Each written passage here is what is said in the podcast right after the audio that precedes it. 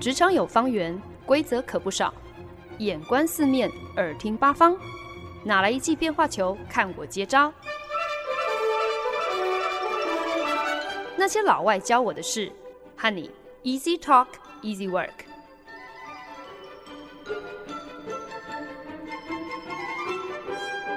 您现在收听的是《那些老外教我的事》，我是节目主持人焕恩。周四傍晚。缴交当周节目内容的死线步步逼近，我却脑袋一片空白，然后根本已经彻底放弃的在追看漫画《钢之炼金术师》，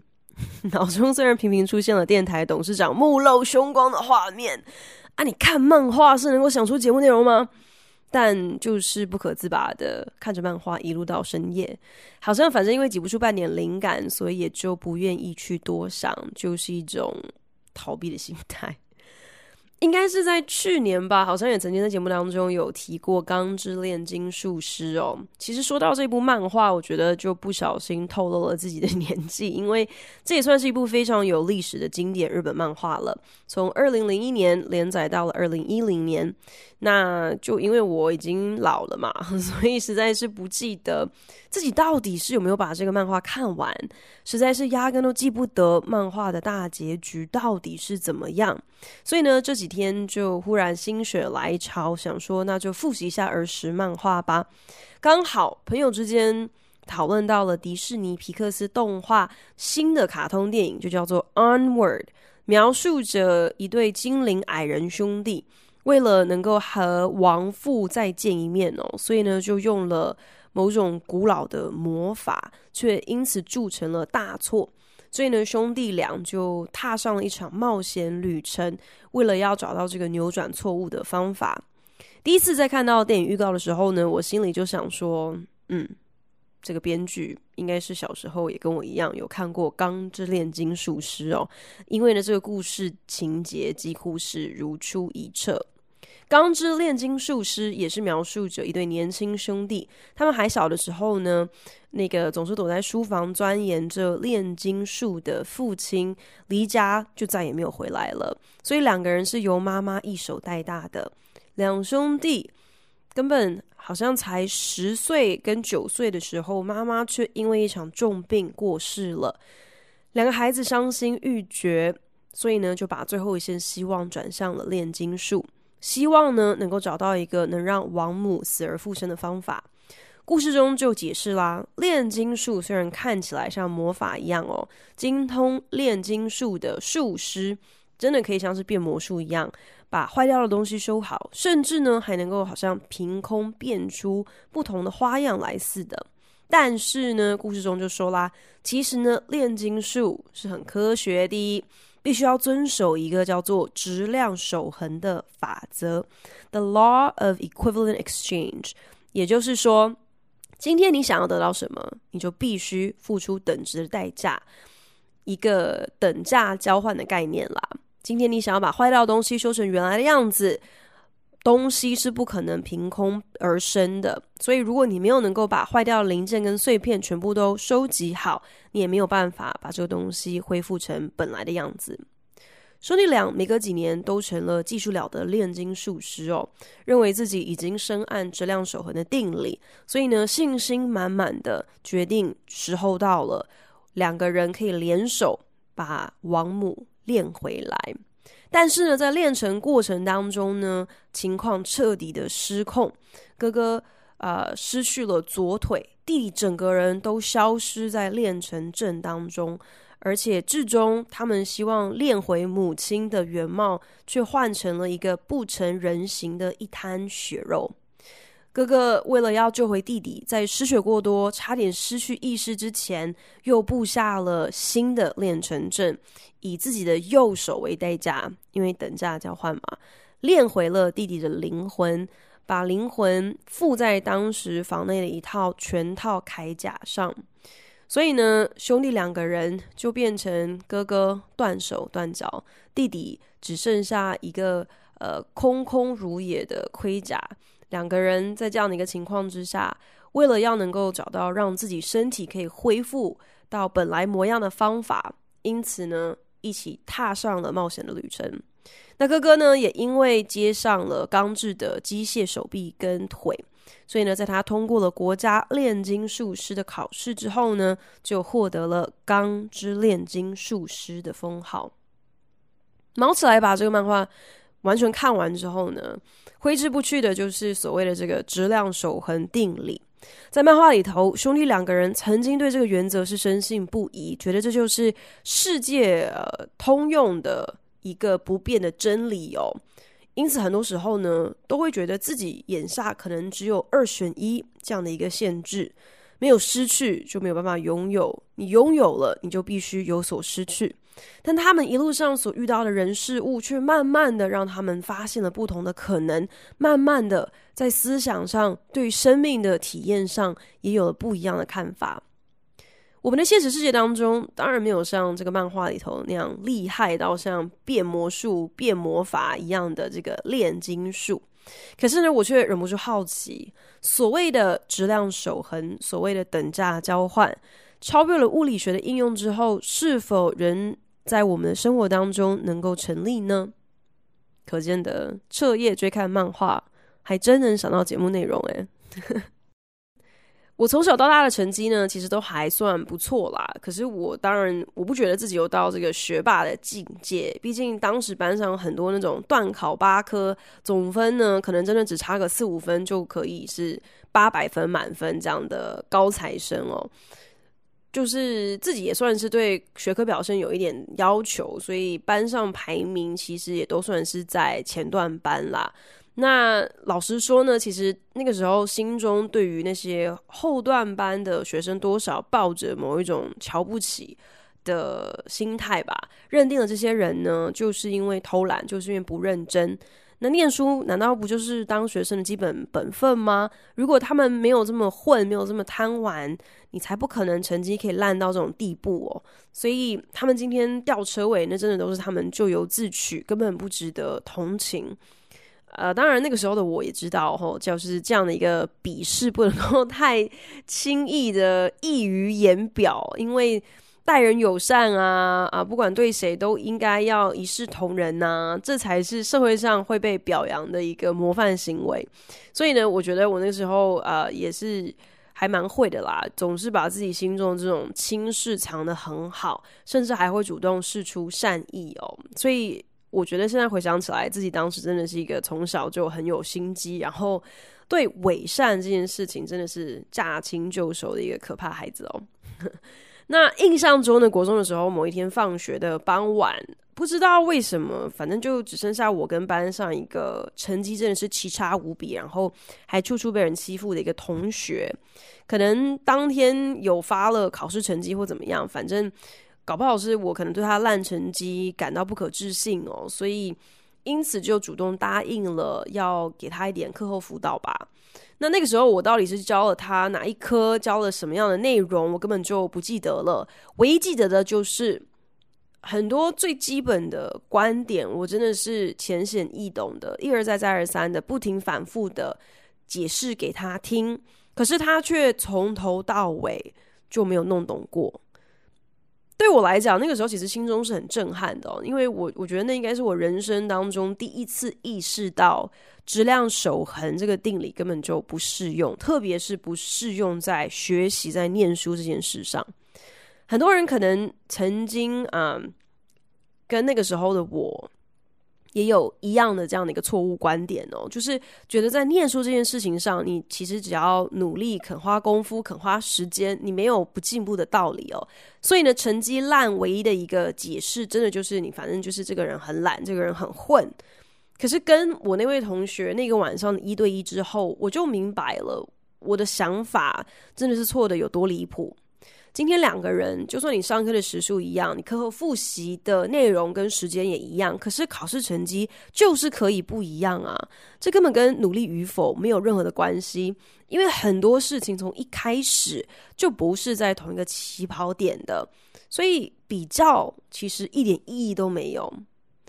就连优秀的成绩，往往也不会是顺遂职业发展的一个等价交换。前几天呢，我无意间看到了有一个新闻哦，就是说日本有一位三十八岁的鲁蛇哦，这个 loser，他就是呢一个成天做着导演梦，那手上有的工作，呃，薪水微薄到养不活自己的一个中年男子。那他常年呢就寄生在年迈的爸妈家中，甚至连坐公车都要跟父母拿钱哦。是一直到自己的老爸爸被公司开除了，爸爸自己的工作也都没了，两老也只剩下退休金可以活命。嗯、那到这个节骨眼的时候，大叔才真的是必须要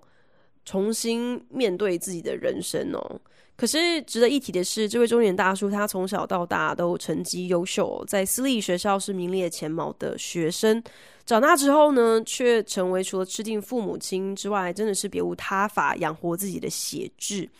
如今呢，爸爸丢了工作，他也面临了要被父母扫地出门的命运，真的是已经跌到了人生的最低谷了。所以呢，这个日本大叔他就决定把镜头转向自己，把自己的卤蛇。人生的这个跌进谷底的实况拍成了一支纪录片，然后没有想到他的这个作品竟然在国外的影展得奖。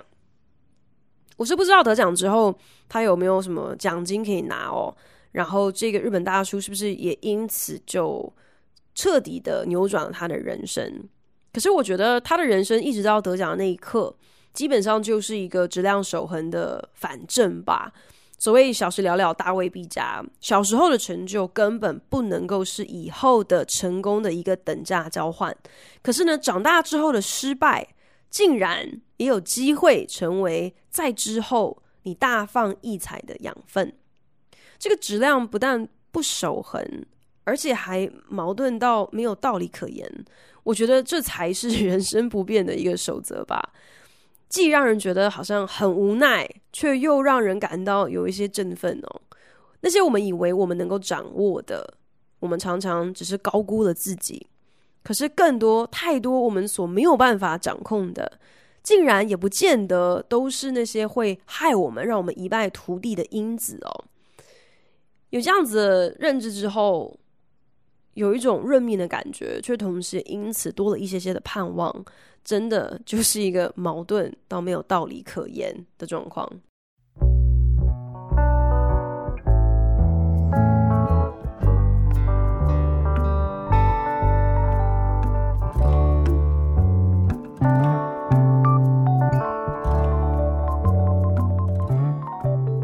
您现在收听的是《那些老外教我的事》，我是节目主持人焕恩。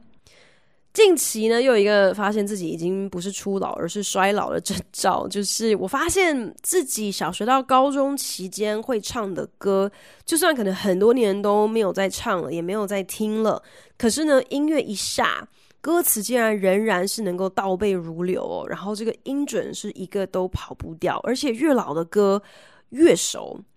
反而是那些大学到现在听过的歌、学起来的歌，真的是旋律也记不住，就更不用说歌词背得下来了，搞得自己连歌都不会唱了似的，真的是各种的丢脸哦。到头来，好像还是听老歌最让自己有信心哦，唱得最顺哦。那那一天呢，就播了自己小时候很常听的这个陶喆的这首《普通朋友》。以前呢，在听普通朋友的时候，不过就是觉得，诶，这是一首很好听的节奏蓝调的一个流行歌曲哦。在唱着歌词的时候，其实心中是没有什么太多的感觉的。可是事隔了这么多年，到底多少年，我就也不方便透露了。可是事隔了这么多年，又开始唱起同一首歌的时候，忽然之间，歌词的这个内容却变得格外有画面哦。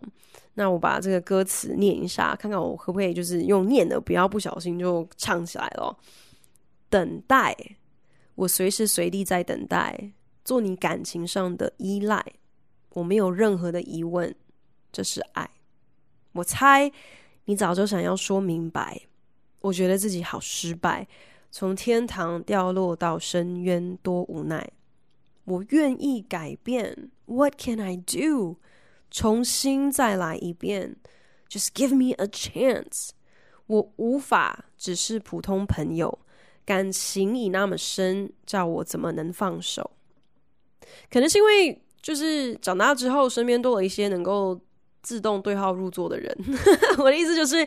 诶，不见得是亲身经历嘛，就是身边有很多不同的朋友，不管是拒绝人的人，或者是被拒绝的人，都会跟我分享一些他们谈感情上的一些经验嘛。所以呢，忽然之间，这个歌词真的就像是从白纸黑字当中活过来一一样哦。原来在感情上，真的也没有什么质量守恒可言。今天不是好像你付出很多，你觉得这是爱，你等待够久，你就理所当然的应该可以得到相同的回应。我想，或许呢，也是特别就是在感情上，最会让人家觉得，哎，我为你付出这么多耶，我理所当然应该要从你那边得到一样多。不然你就是欠我的，你怎么可以欠我呢？甚至呢，还会有人担心哦，痴心换绝情。今天如果硬是拒绝了人家的爱意，那是不是表示自己之后会遭受报应呢？我在想，质量守恒定理，从物理学的角度来说，好像是很合情合理的嘛。毕竟你真的无法凭空变出东西来啊。可是呢，从人类学的角度，甚至是心理学的角度，质量守恒、等价交换却说不通。既然付出多少，不见得就能够回收多少，那到底还有什么理由要付出呢？还是说，我们就做一个付出但是不求回报的傻子就好了？可是，不管今天是在学业上、在感情上，还是在事业上，这好像都不是一个好办法耶。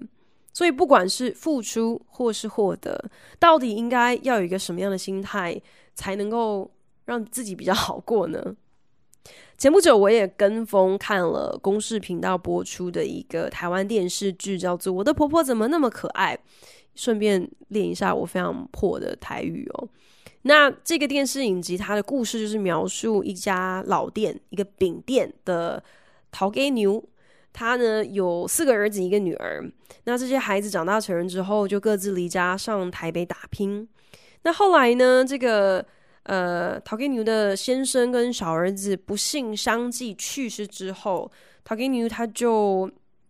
发现，哎，自己剩下的儿女竟然没有一个愿意回到南部来承接家业哦，所以呢，就决定退休了。把这个饼店收掉，自己上台北去，想说让我来投靠儿女，之后过着就是很清幽的这个退休养老生活吧。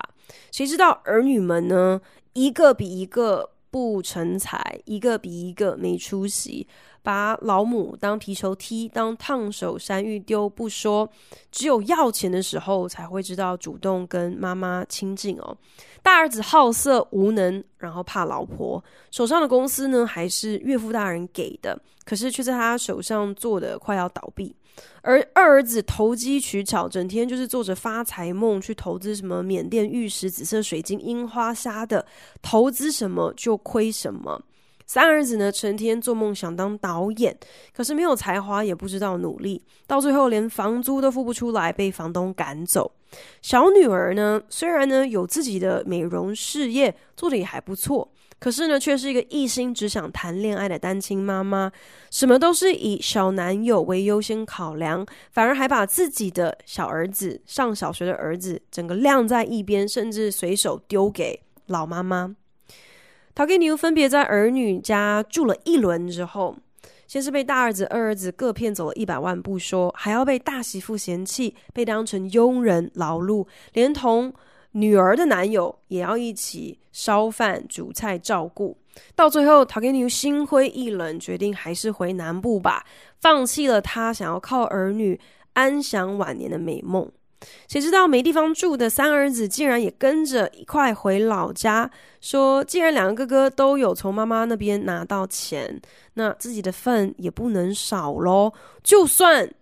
明明知道那是在瓜分妈妈最后一点养老的基金，他也觉得那是他应得的份。我想质量守恒最大的一个盲点就是这个应得的概念吧，这个 entitlement。因为自己有一个等价交换的理直气壮，已经预设好了一个立场，我现在的付出相对等的获得报酬应该是什么？可是自己的付出跟获得究竟怎么样子去衡量根本也都是自己说了算呢、就好像电视剧当中的那些不孝子女，会觉得啊，呃、妈妈的就是自己的，所以我有需要的时候伸手跟妈妈要，那是天经地义。予取予求，那就是我作为孩子的权利。也难怪质量守恒难以在生活当中套用，因为当什么叫做等价，什么叫做交换，每个人的定义都不不同，都可以按照自己的意思去曲解它的时候，哪里还有什么东西可以守恒呢？我在刚进广告公司的时候，就发现了，诶，自己的分内行政业务当中少了需要管理预算这件事情，却多了必须要按照客户案件来登记自己的工作时数这件事情。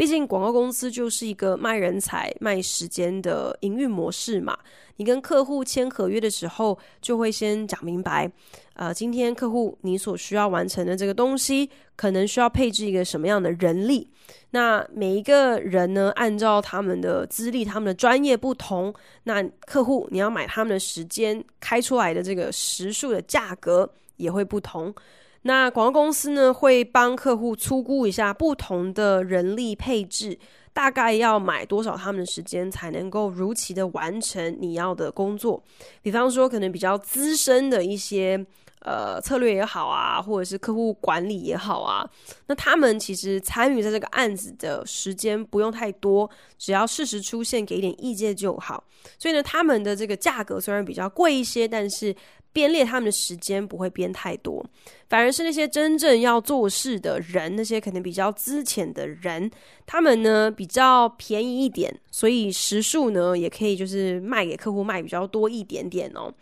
所以今天广告公司如果事后事情完成，或者是到了一个时间点要来跟客户收钱，就是需要靠底下的员工要按时的来记录自己的时数嘛。可是呢，也因为卖给每个客户的时数可能都不同，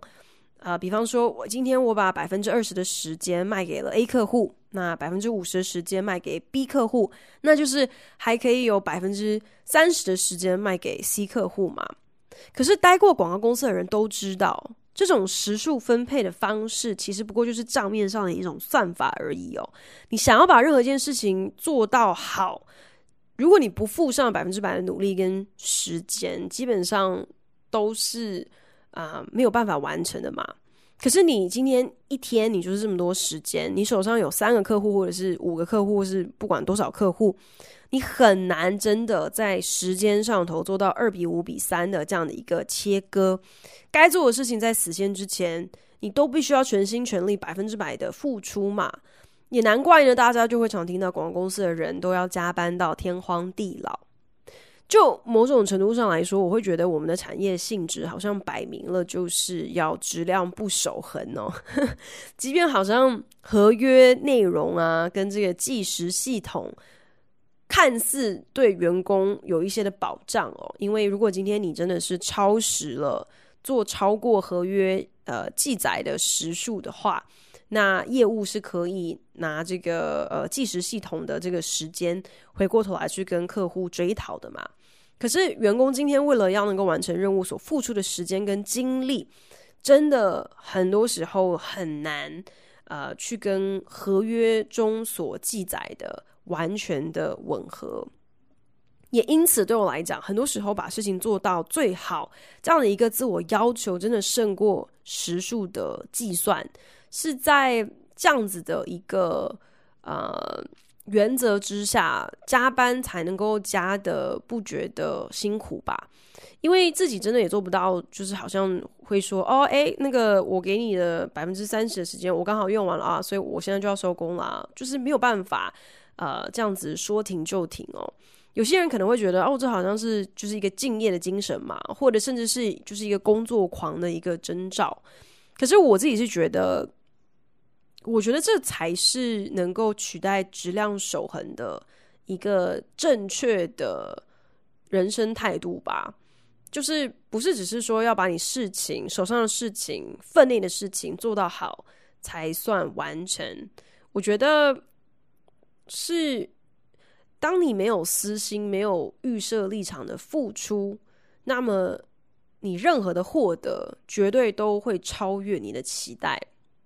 当你没有私心，然后没有任何预设立场的去付出，那么任何的获得都一定会超越你的期待。其实我觉得这就是一个把你该做的事情尽你最大的努力完成，不为什么，就只是因为这是我的本分而去做。也不要心存什么想要因此从中得到什么，或者是有任何因为诶我这样做了，所以我就应该怎样的一种想法。如果可以把焦点放在自己所能够做的，而不是自己所应该得到的，那么不管质量守不守恒，其实根本就不重要。如果真的因为自己的付出，因此从中得到什么，那都会是多的。那都会是超过你的预期，超过你的想象的。如果因此没有得到什么，那也不失望，也没损失，因为你从来也没有想要肖想什么。那这样讲起来，是不是跟什么没有期待就不怕受伤害，呃，是一样的一个道理啊？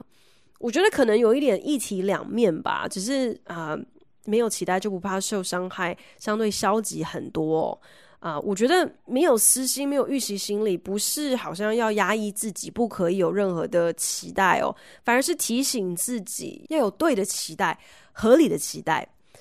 自己的所作所为是在自己的掌控，没错。可是别人要如何来回应我们的所作所为，那不是我们能够说了算的，也因此更不应该把我们决定的好或坏。我们作为的值得与否，好像全部寄托在别人的反应啊、好像只有在对方做出了一个我们想要的回应，我们想要看见的一个反应，那样才符合了我们心目中的等价交换，才正当化了我们的行为跟选择。我觉得这是很不切实际的一个期待，更是一个真的是。大打自己的折扣，占自己的便宜，甚至是作践自己的付出跟努力的一种心态耶。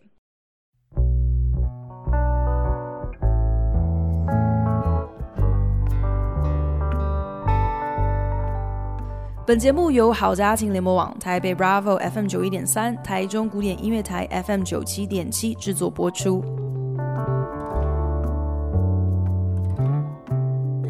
今天在节目当中跟大家分享的是半夜狂看漫画《钢之炼金术师》而获得的灵感，那就想要跟大家来聊一聊关于质量守恒这个定理，我有一些些的看法哦。有所获得，必须先有所付出，等价交换，这听起来好像是那么天经地义的一个道理哦，很煞有其事。可是呢，慢慢就发现呢，不管是在念书，还是谈恋爱，还是工作上，甚至是亲子关系当中，我们就看到了所谓的等价交换真的难以成立。要么呢，就是因为每个人对于什么东西是等价的、等值的，有完全不一样的看法；不然呢，就是因为每个人的能力条件还有资质资源都不一样，所以即便今天。每个人有一样的付出，做了一样的选择，也不会有一样的结果。好像我每个礼拜的节目要花这么多的时间发想，还不惜牺牲我的睡眠看漫画啊，就是为了要取得灵感呢。然后呢，为了要能够言之有物，还得每个礼拜用心写下千言书的逐字稿。可是粉丝数还有收听率却不及随便一个什么在 YouTube 或是 Podcast 上头直播自己闲聊打屁这个聊天流水账的节目哦，真的是付出跟我的回报不成正比呀！别开玩笑话，虽然嗯那个酸葡萄的心情，这这这是有一点真实的，可是质量守恒、等价交换这样的一个概念。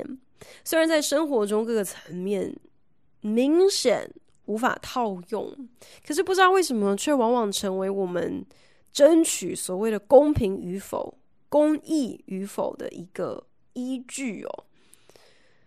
那一直以来呢，在美国一直发生就是警察枪杀根本手无寸铁的非裔美国人，所以呢，持续的在各大城市有示威活动，甚至有发生暴力事件，有伤亡传出哦。那近期呢，在 Wisconsin 又发生了警察朝黑人背后连开七枪这样的一个新闻案件，震怒了全国，就连美国职篮 NBA 也因此。就有整支球队罢赛来表达抗议，这样的一个呃涟漪效应哦。我之前曾经住上四年的城市 Minneapolis，爆发了就是近期这一波抗议事件的这个最最初的一个导火线啦。那 Minneapolis 这个城市呢，就是在跟朋友闲聊之间就会发现了，近期呢在上城区他们的治安真的也是每况愈下。呃，发生很多非裔美国人，还有拉丁裔美国人，年轻人会当街破坏公物啊，甚至是破车抢劫这样子的状况。早在一开始的时候呢，就曾经有一支影片在网络上疯传哦。那影片当中呢，有一位黑人年轻人，就是带着愤恨的眼神，含着眼泪对着镜头怒吼哦，就说这些打劫掳掠。呃，如果跟白人常年下来对黑人的迫害、杀害相比，这根本不算什么。既然警察都目无王法，穿上制服就觉得可以当街当众杀人，那我们黑人又为什么还要继续紧紧的守着这一套从来没有意思要保护我们的法律呢？很多人甚至觉得，现在这些破坏跟抢劫，其实呢，不过就是这个。积欠百年的一个赔偿嘛，白人应该要心存感激，黑人今天要的不过就是公平待遇，而不是一命偿一命的报仇泄恨。只是所谓的社会公益和何谓公平，真的是算不清了。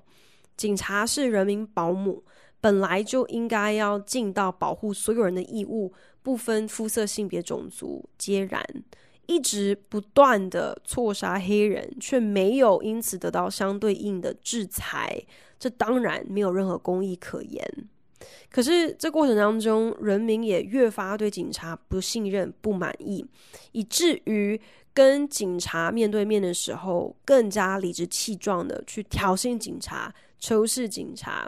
让警察在执勤的过程当中，本来。工作就必须要承担的那个非常高涨的压力，现在更加的一触即发。那真的发生了伤亡之后，社会又要把这个责任一概全部推回给警察，我觉得其实好像也说不太过去哦。即便对啦，警察今天如果你没有一定的抗压力，一点点事情你就怕死的，只知道开枪扫射。那拜托，真的是帮帮忙，还是另谋高就吧？这样的一个说法，这样子一个挑战，当然也不是没有道理。可是以暴制暴，期待从混乱中可以催生公平跟正义，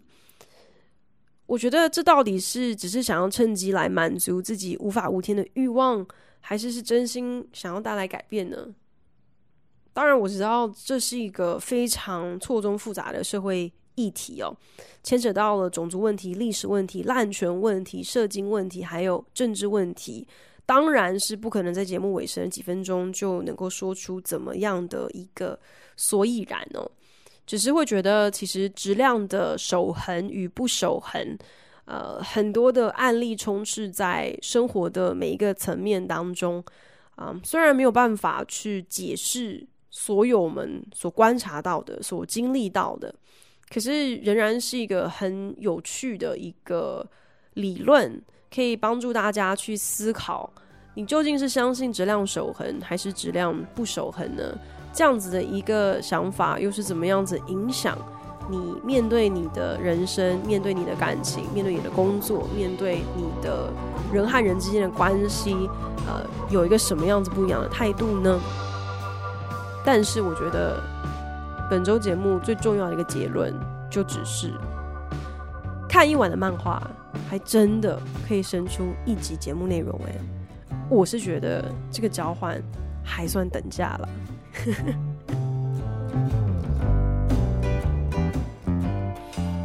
感谢您的收听。如果您对那些老外教我的事有任何的想法建议，我都非常欢迎你帮我到 Apple Podcast 打新评分，并且留言。也邀请你可以来订阅这个节目，不管你是用 Castbox、Spotify 或者是任何其他的 APP 平台，都可以找到我的节目哦。那我们就下一集再见喽，拜。